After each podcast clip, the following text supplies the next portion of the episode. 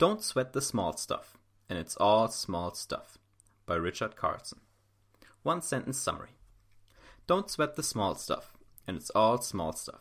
Will keep you from letting the little stressful things in life, like your email inbox, rushing to trains, and annoying coworkers, drive you insane and help you find peace and calm in a stressful world.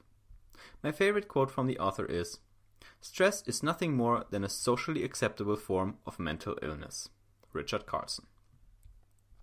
This book by Richard Carlson was so successful that it spawned a whole series of Don't Sweat dot dot dot books, which have sold over 25 million copies since the original was published in 1997. Sadly, Richard passed away at age 45 from a pulmonary embolism in 2006.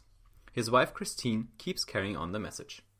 I'm grateful for this man since he gave us a great book with tremendous advice on how to lead a happier life. Here are three things that struck me. 1.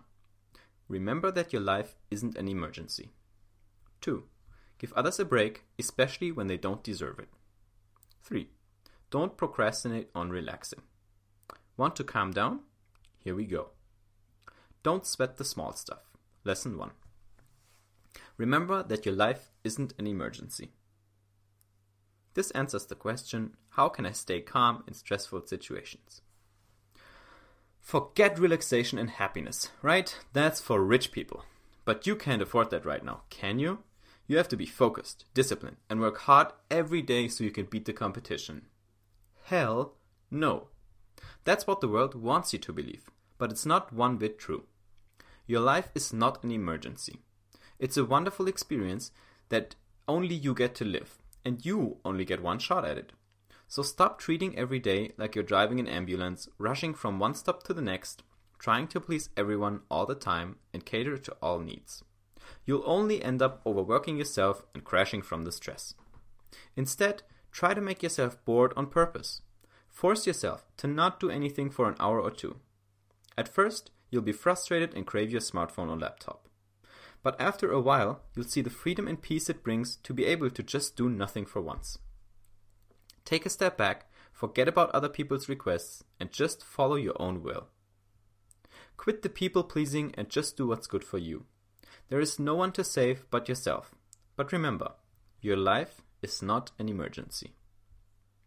Don't sweat the small stuff. Lesson 2. Give others a break, especially when they don't deserve it.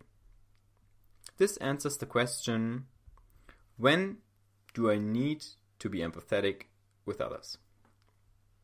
Did you ever have one of those days where people seem to just make your life harder on purpose? The officer writes you a parking ticket one minute after your parking time is up.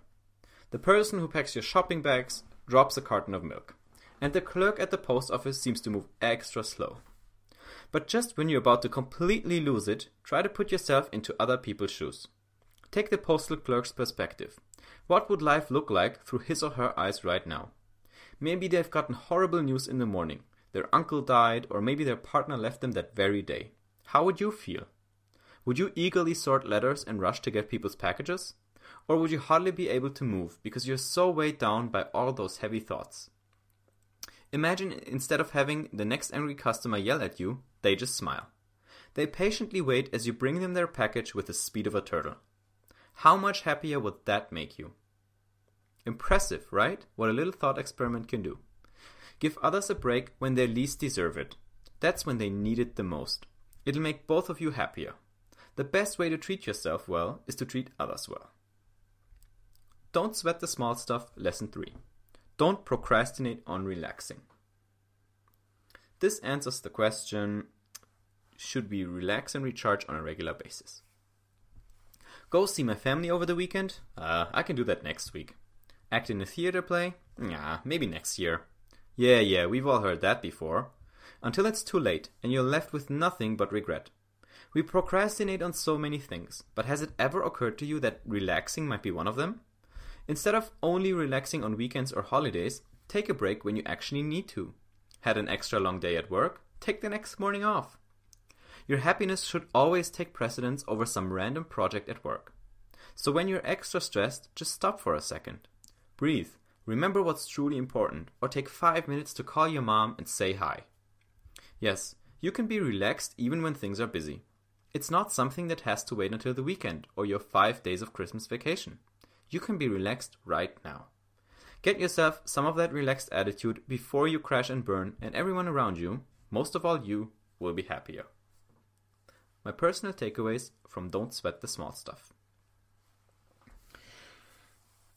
Wow, this book has a bunch of powerful ideas, I think.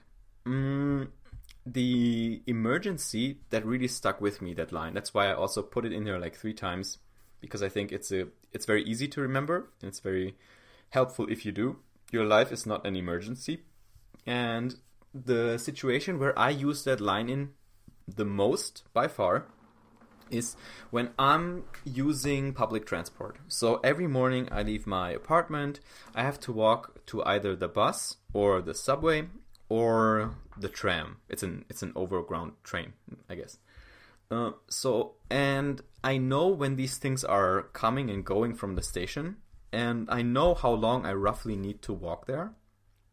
And depending on how fast or slow I walk, I can of course uh, sometimes try to like squeeze it in, force it, get there on time.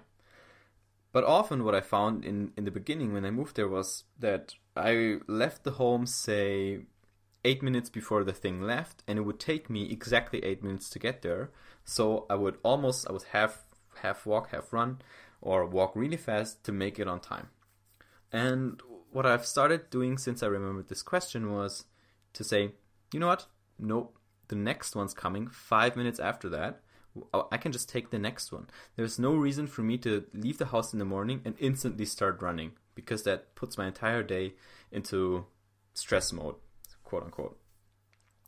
Uh, and so I think that's very powerful. Like it's it's only a few minutes that I'm sort of taking back from myself. That I'm saying, you know what, I can lose those minutes. That's all right.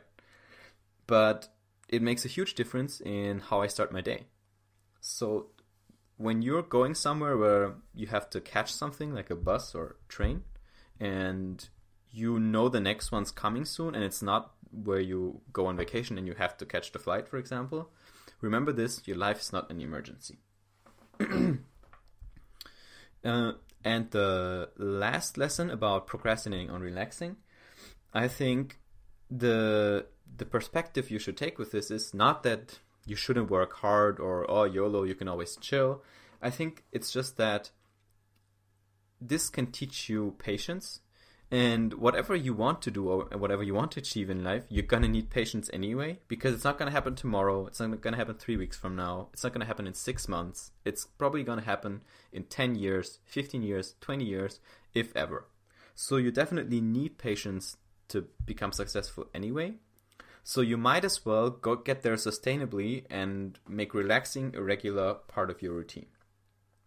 I mean, uh, even if you're committed to working hard, and I'm all for that, you could still build in relaxation into your day and into your week. So, for example, I have a habit of never setting an alarm on the weekends. So, uh, during the week, my alarm goes at 6 a.m. every day. Doesn't matter if I go to bed at 10 at night, at 11, or 12. Alarm goes at 6 a.m. So week's hardcore, 6 a.m. I get up and go.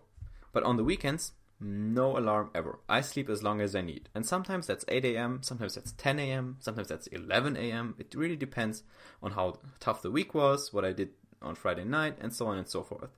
And that habit, just sticking to that habit, builds in a great, great amount, a great little island of relaxation that I know I can always fall back on, I can always rely on.